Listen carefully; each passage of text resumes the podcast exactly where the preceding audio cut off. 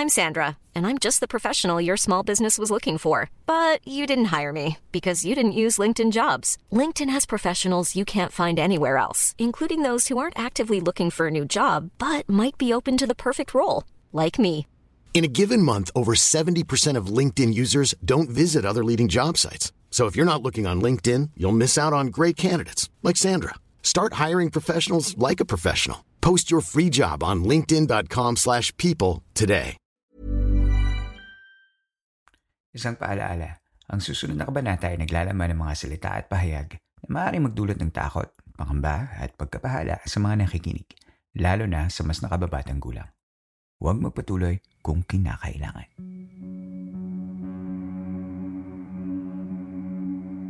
Magandang gabi sa inyong lahat. Ako si Earl, ang inyong pong campmaster. At ito, ang Philippine Campfire Stories. Tuloy po kayo sa ikipitumput walong gabi ng San Telmo Society. Kumusta ka na? Sana ay napapakinggan mo ang episode na ito sa maayos na kalagayan. It's been a while, campers. I chose not to release stories last few weeks kasi pinili ko munang magpahinga after all the social interactions na kinailangan natin gawin during the holidays. I'm sure, yung iba din sa mga campers natin na medyo selective introverts ay naubusan din ang social battery. Okay lang yan. I'm there with you. But now, the year has turned and we are now at 2024. Marami akong plano para sa show. Pero this year, I will focus more on the quality of the content that I will bring. At habang ang ibang mga plano natin ay nasa papel pa, marami pa tayong mga campers na nag-send ng kanilang mga kwento na siya naman nating babasahin sa gabing ito at sa mga susunod pa. Pakinggan na muna natin ang unang kwento for tonight. This is the story of Jisoo.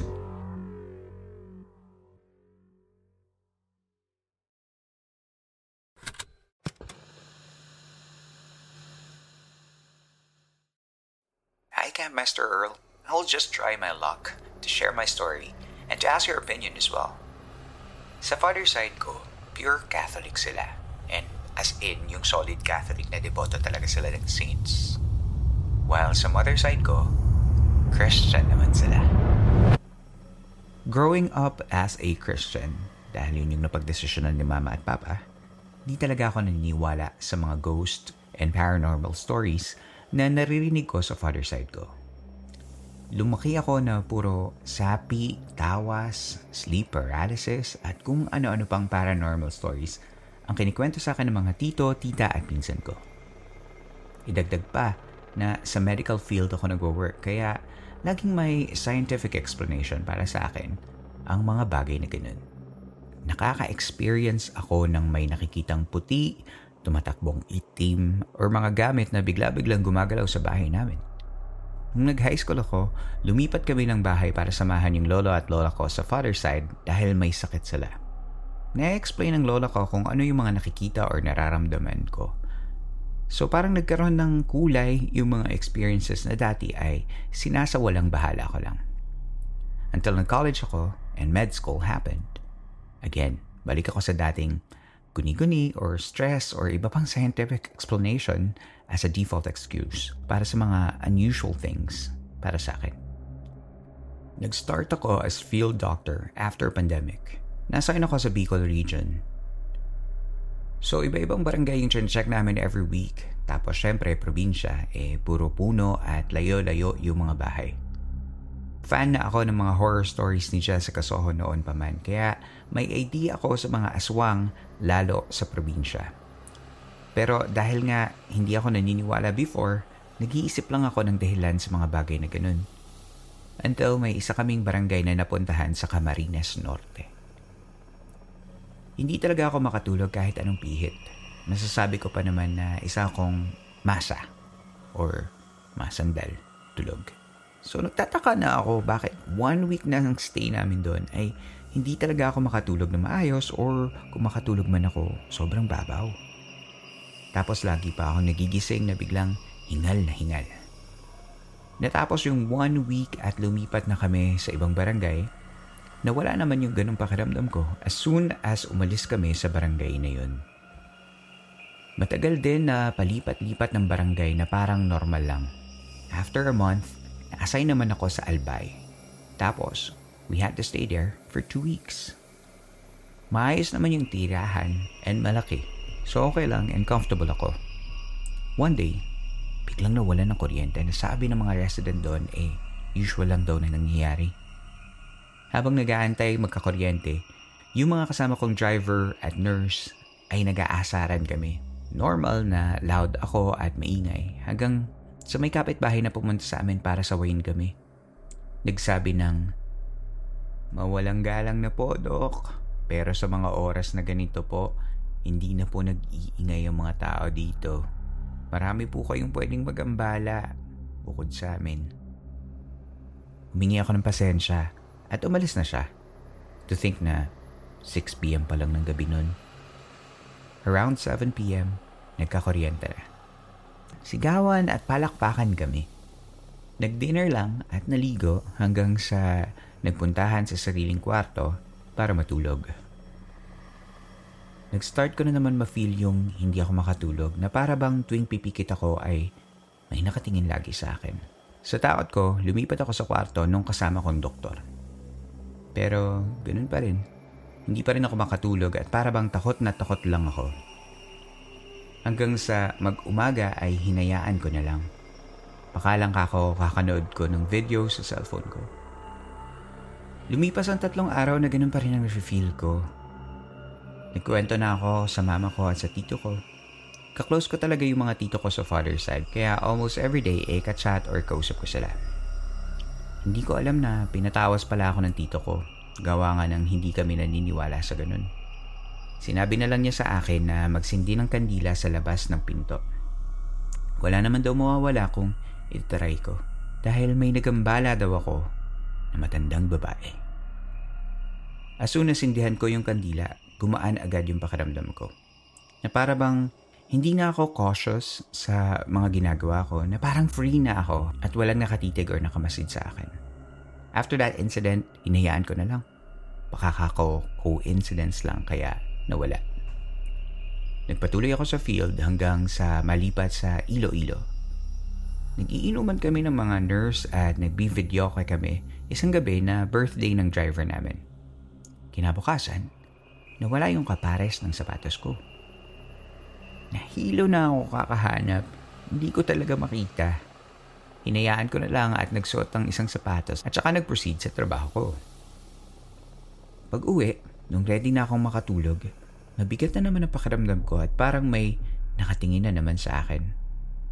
Pinilit kong makatulog na sa awa ng Diyos ay nakatulog naman ako. Nagising ako bandang 4 a.m. na pawis na pawis. Na naginip ako na may bumubulong sa akin at sinasabing, Hindi ka talaga na talaga. Lilipat ka lang ng lugar pero magkakambala, magkakambala pa rin ako. Pagising ko ng 7am, pati yung bago kong labas ng sapatos, nawawala na din yung kapares. Sa sobrang bad trip ko, kahit naka-scrub suit ako ay nag-sandals na lang ako. Sakto ka ako na magbaon na lang ng palda at makadiretso sa pagsamba.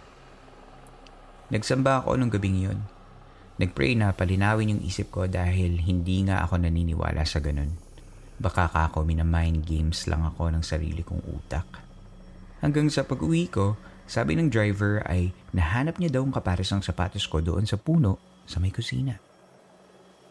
Kako eh, sakto dahil wala na akong magagamit para sa kinabukasan. Sinubukan kong matulog ng gabing yun. Nakatulog ako kaagad pero nagising ulit ako ng 4am sa bulong na kahit anong panalangin kung hindi ka marunong mag-respeto sa mga ibang panalangin, Doon ako parang binuhusan ng malamig na tubig.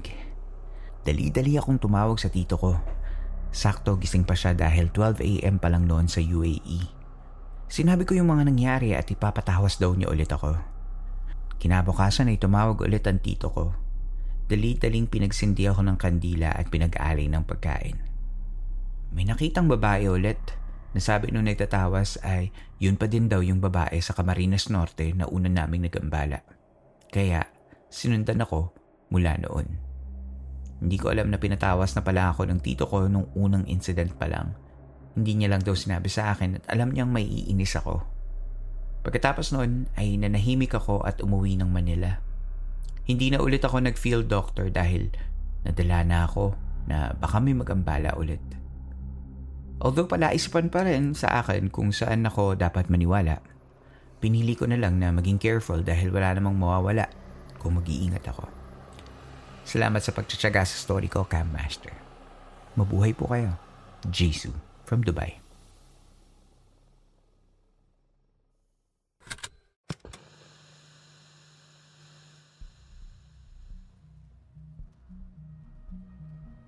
Hi Jisoo. That was a very unsettling story.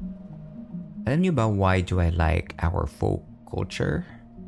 It's very rooted in coexistence may respeto na karaniwan ay nakakalimutan na ng mga makabagong tao.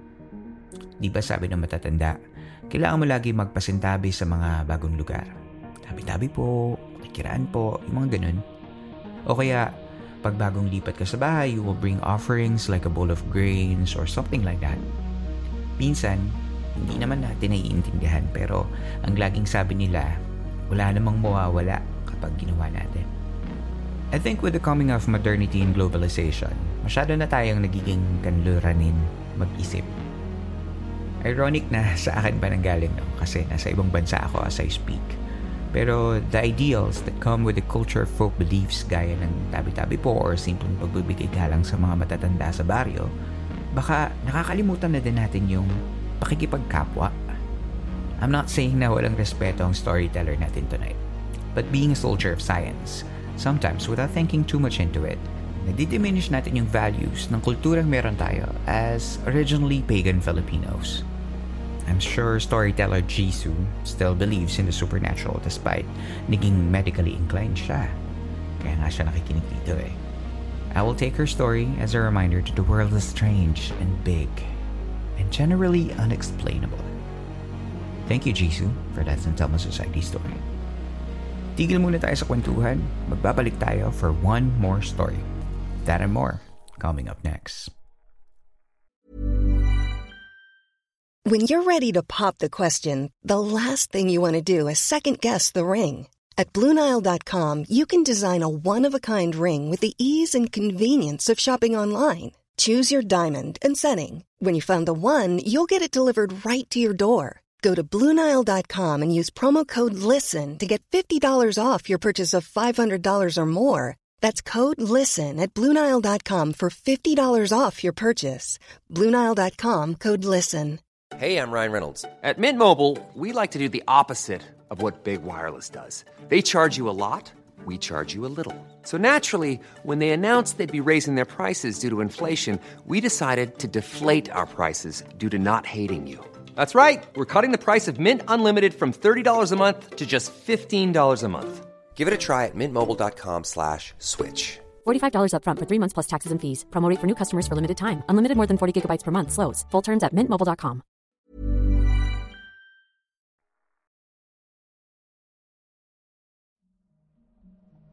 Sa pagbabalik ng St. Thomas Society Radio ng Philippine Campfire Stories, ang next storyteller natin ay tatawagin natin sa pangalang Ko. Pakinggan natin ang kanyang kwento.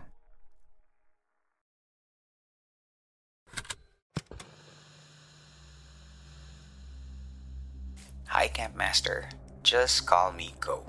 It's funny that I'm sharing this story while I'm at work, loaded with tasks, but I feel like I need to share the story with you your listeners. So, here it is. This series of incidents happened in the summer of 2018. I just graduated from senior high school when my auntie asked me to live in their house as she will go to our province in Bicol because my cousin needed someone to be with while my auntie is in our province. Hindi talaga pagmamayari ng auntie Nes ko yung house. The real owner is my other auntie, which is her cousin. My auntie Nes only serves as the caretaker of the house and also as a guardian for my second cousins. Yung mga pinsan ko na yun is out of the country and at that time, the only ones left in the house was me and my younger cousin, Axel. Please note that this house is old, but it's really alive. Madalas kasing may party doon as my second cousins always invite their friends into the house. Sabi nila, pag maingay daw yung house, hindi daw titirhan ng bad spirits, di ba? I thought the same, but now I don't know if it's entirely true. The first incident happened when me and Axel just finished eating dinner. As usual, kaming dalawa lang. So after we ate, kanya-kanyang mundo na ulit. We stayed in the living room para magpatunaw ng kinain. And the TV was on, but we're both busy on our phones. I was just talking to him about something when suddenly we heard a very loud sound na parang sinarado ng malakas yung isang pinto ng kwarto sa second floor.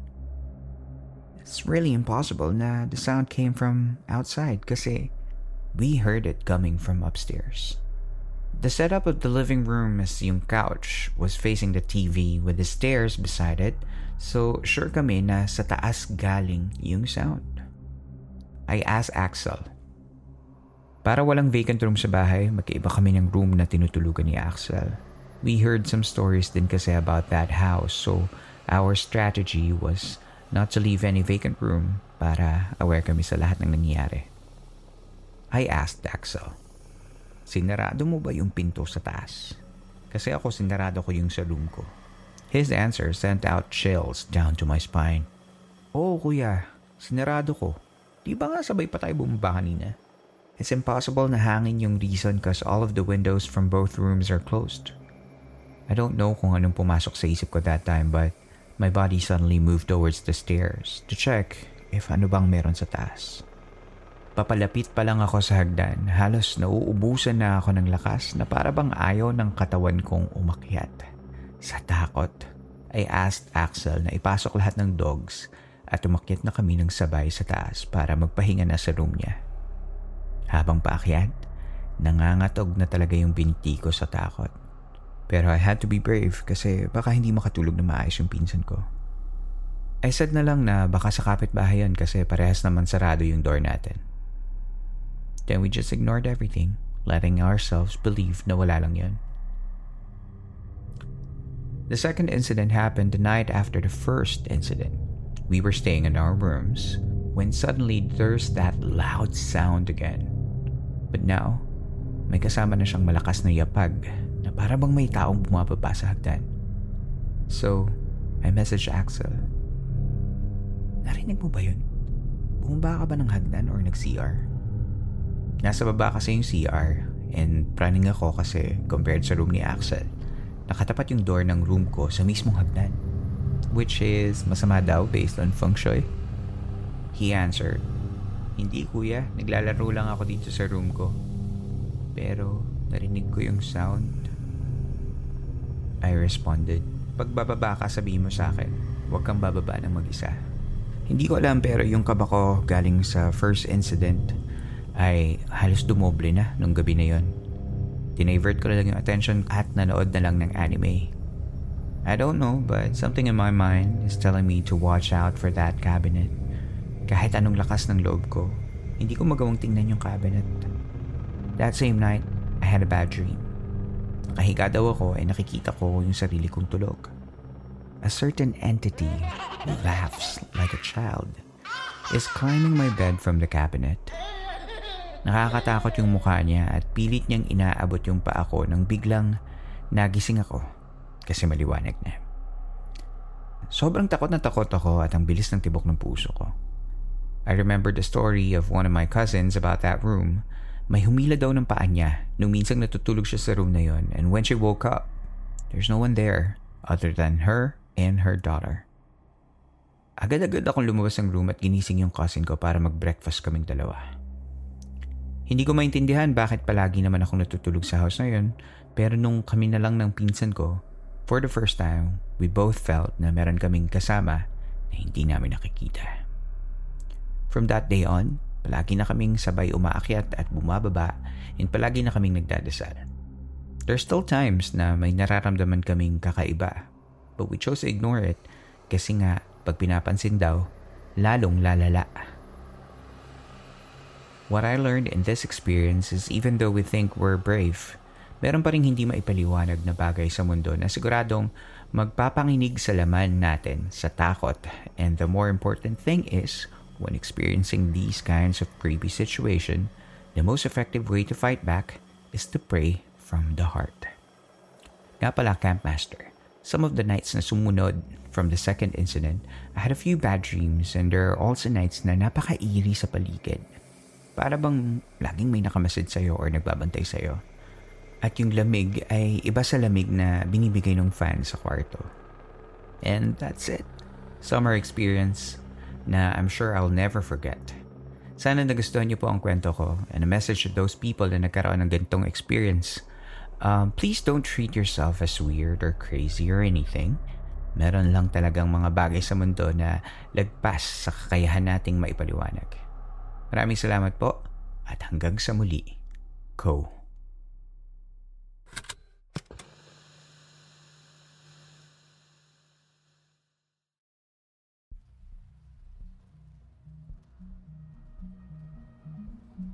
Hello, Ko. Yung kwento mo was like reinforcing what I just said sa kwento ni Jisoo kanina. Ang daming nangyayari sa buong mundo. Imposibleng maipaliwanag lahat ng mga bagay. And gaya nga na sinabi mo, a heart that has faith, and dagdagan na rin natin ng strong mind, might be two of your biggest defenses when the time that come that you encounter these kinds of situations. Gaya ni Ko. So, thank you so much, Ko, para sa kwento mo ngayon. Napakarami nating messages na nakuha from the listeners about the recent episodes of the podcast. Kaya we'll be doing a little bit of a segment called The Camper Shoutouts. From episode 174, uh, The True Horror Stories of MC. Sabi ni Yong V. So interesting story. Lalo na yung sinabi niya na parang yon ang way ng bata na sabihin cherish your childhood experiences and memories. I like that I kind of relate on it. Thank you so much, Yong. Yes, that's actually a very good way to look into it na uh, minsan yung mga encounters that we we have might be um, a good reminder of uh, what we need to focus on while we're still in this thing called life. Wow, ang lalim. Episode 175, um, para naman sa True Horror Stories ni Alexandra and Cindy. Sabi ni Leah Marjorie, Hi Earl, what I like about this podcast is that it remains true to its commitment na this is a safe space. Thank you for the uploads this year. Oh, thank you. Thank you, Leah. I appreciate that. Mancy says, Working po ako sa BPO and kaya siguro common ang bad dreams mga sleeping quarters kasi usually, sobrang dilim po sa mga sleeping quarters. Tapos sobrang pagod ka pa. I agree. I agree to that, man. See, um, parang, um, I once worked in a call center in Makati and alam mo yung galing ka sa isang sobrang bright, uh, well-lit na operational floor and then you go to one of those rooms and then you're like um, you know how it is like when you go to um, I don't know if anyone um, can relate but when you go to a call center operation floor uh, sobrang bright na mga liwanag kasi nga gabi yung ano yung uh, karaniwan na operational hours nila, di ba? Then sobrang liwanag and sobrang ingay ng mga tao and then parang it's like your senses are being assaulted from every way. And then you get worn out and tired. And then you go into one of those rooms na madilim, malamig, and then pagod ka. So parang, you know, might, I don't know, fuck up your psyche or something. But, um, yeah, maybe that correlates sa mga ano June-June ng mga BPO kaya marami tayong nararamdaman diyan. So, 'di ba pag mahina daw yung ano mo yung katawan mo, 'di ba parang mas lapitin or mas ano ka, mas um, what's the word I'm looking for? Mas naging target ka, mas naging vulnerable ka for um, hauntings, so to speak. Anyway, Badgie says, Sa wakas, may mga bagong upload na uli. Naubos ko na kasi yung mga episodes. Welcome back, Campmaster. Pa-shoutout naman po yung friend ko na nakikinig din ng podcast nyo na si Edwin Rabem. Not sure how to pronounce that. Rabem? Rabem? Hi Edwin, hi Badgie. Maraming salamat sa pakikinig nyo ng podcast at sa pag-iwan ng comments sa Spotify. Nol Jamos says, I'm here for the clapbacks. The choice is yours whether to listen or not. Just like choosing to leave a negative review that makes you look like a hater because none of them are constructive. Nol Jamos, maraming salamat. Um, actually, this episode, yung, um, yung iniwanan nyo ng comment, episode 175, was actually revised. Um, the original uh, upload was there was um, I was clapping back to the to the haters and, or hindi naman haters baka naman nag ano leave lang sila ng comment pero um nag, nag um, there was an original uh, the original upload was like I was re- literally clapping back sa mga sa mga comments nila but a friend of mine um si Christian sabi niya ay um, parang it leaves a bad taste to it and might ruin the experience um, for other listeners um, of me clapping back. so, um, and nung pinakinggan ko ulit, parang sabi niya, um, parang medyo totoo. So, I edited it uh, again and uh, left out all those uh, comments that I gave to the the ones that left uh, bad comments. So, yun. Sabi naman ni Pao, same thoughts with Noel Jamos. Tama ba yung sinasabi ko? Noel Jamos? Noel, how do you pronounce your name? Pero yun, sabi ni Pao, lol, parang iisa lang talaga yung nag-iiwan ng comment. Same approaches, iba-iba ang account lang. Philippine Campfire Stories and Creepsilog is my safe haven. Love you, Campmaster. Oh, thank you, pal. Creeper na, camper pa. Galing. Sabi ni Christine A, Welcome back, Campmaster. Gaganda ng stories, as always. Huwag kayo makinig kung boses lang yung papansin. Campmaster story is 10 of 10. Sana everyday ang new episode. Charing. um, nako, Christine, mahirap maggawa ng uh, daily episodes. Hindi po tayo magandang buhay or it's showtime. Nag-iisa lang po tayo. Um, sabi ni Desiree Jasmine Desuelo Ramos. Na-miss ko to, Campmaster. Sana may from Mindanao naman ang magpadala. Shout out po Campmaster from Davao City. Hello Desiree Jasmine Desuelo Ramos from Davao City. Maraming salamat sa pakikinig mo. Um, marami naman tayong mga stories from uh, our um, friends and brothers and sisters from Mindanao. So, I'm sure meron pa dyan mga susunod. Oh, yung mga taga Mindanao dyan, magpadala naman kayo. Baka may mga taga Davao dyan. Ayun, thank you so much, Desiree Jasmine. Um, Matilda says, I liked it and I think we can be friends. Oh, wow. Well, hello, Matilda. My name is Earl. I could be your friend. Um, Tia Tortilla says, naloloka ako sa bashers. eh di wag kayo makinig. It's as simple as that. Basta ako, love ko tong Philippine Camper Stories. Love ko din si Campmaster Earl. Thank you, Tia Tortilla. Ayan, tawa rin naman ako ng tawa. Mababash naman tayo. Ayan. But uh, thank you guys for the love and support for that episode. It was it, it was a very good episode actually. Um, episode 170 naman, uh, yung kay Manila and Anton, may bagong comment galing kay Lara Rojo. Sabi niya, more please. And uh, sabi naman ni Chris Suazo, um, Jab, ito na naman, di ko rin naman alam pa na sabihin to, Jabayda Massacre. Uh, I'll go with Jabayda Massacre. Marcos organized a Muslim group to recapture Sabah, Malaysia. Kaso, nag-fail ang operation. So para maitago yung plot, pinapatay niya yung Muslim group. The training happened in Corregidor. Sorry, I'm listening to episode 180. Yeah, parang uh, nagbigay siya ng feedback um, doon sa episode 180. And then, thank you, Chris. And the last shout out is from episode 172, Philippine Campfire Stories Live Part 1. Sabi ni Elisa Noy. Mara's story, uh, Belgian Malinois, was particularly memorable to me because it's the first episode I listened to and made me a camper of this podcast. Thank you for making this year less stressful. More power. Thank you so much sa'yo, Elisa Noy, um, for that for that comment and for listening to the podcast. Sana naman hindi na masyadong stressful ang 2024 mo. And that's it for the camper shoutouts. Kung gusto nyo ding ma-shoutout, all you have to do is comment on our episodes via Spotify Q&A section. Or mag-comment ka lang kapag nag-post tayo sa Facebook. Simple lang, di ba? See you sa next shoutout.